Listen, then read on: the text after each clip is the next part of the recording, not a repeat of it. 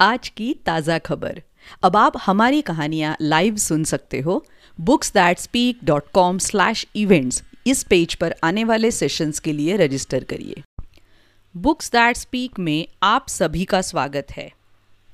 बालवाड़ी में अपने दाखिले के पहले दिन चार दोस्त आम का पौधा लगाते हैं। जैसे ही वे चौथी कक्षा पास करते हैं, उनके पेड़ों पर सैकड़ों आम लग जाते हैं। वे उन आमों का क्या करते हैं? वे उन्हें गिनते हैं और अंक गणित का उपयोग कर उनका बंटवारा करते हैं। कैसे? चलिए देखते हैं। कहानी है आम का बंटवारा। Original story many mangoes to share by Pratham books. कहानी लिखी है रम्या पई। चित्रांकन मेघना मेनन, हिंदी में अनुवाद रुखसार आलम। कहानी का वाचन आसावरी दोषी।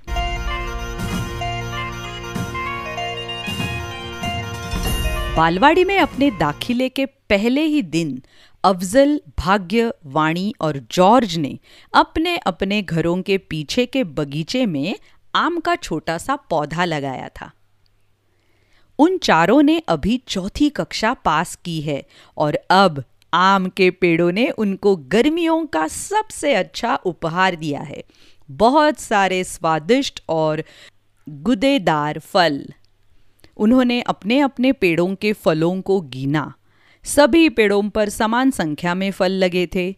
150 आम। अफजल ने जोड़ना शुरू किया।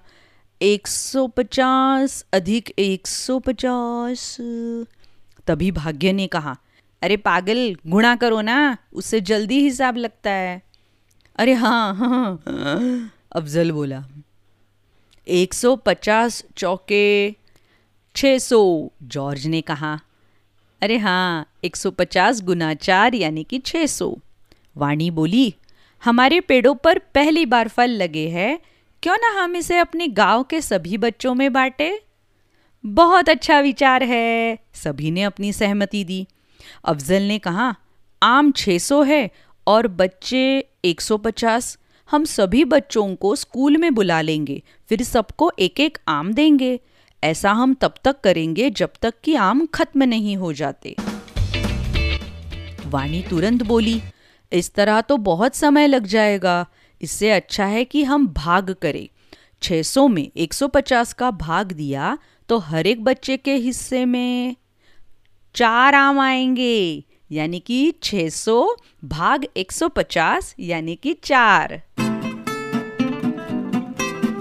गुणा और भाग यानी कि मल्टीप्लिकेशन और डिवीज़न सबसे अच्छे साथी है। जहाँ गुणाकार होता है, वहाँ भागाकार भी ज़रूर होता है। तो कैसी लगी ये आम के बंटवारे की कहानी? आपने भी आम खाए ना गर्मियों की छुट्टियों में? मुझे कमेंट सेक्शन में ज़रूर बताइएगा। और बुक्स दैट स्पीक इस चैनल पर ज़रूर आइएगा यूट्यूब पर और अलग अलग पॉडकास्टिंग चैनल्स पर वेबसाइट www.booksthatspeak.com मिलते हैं अगली कहानी में। बाय बाय शुक्रिया।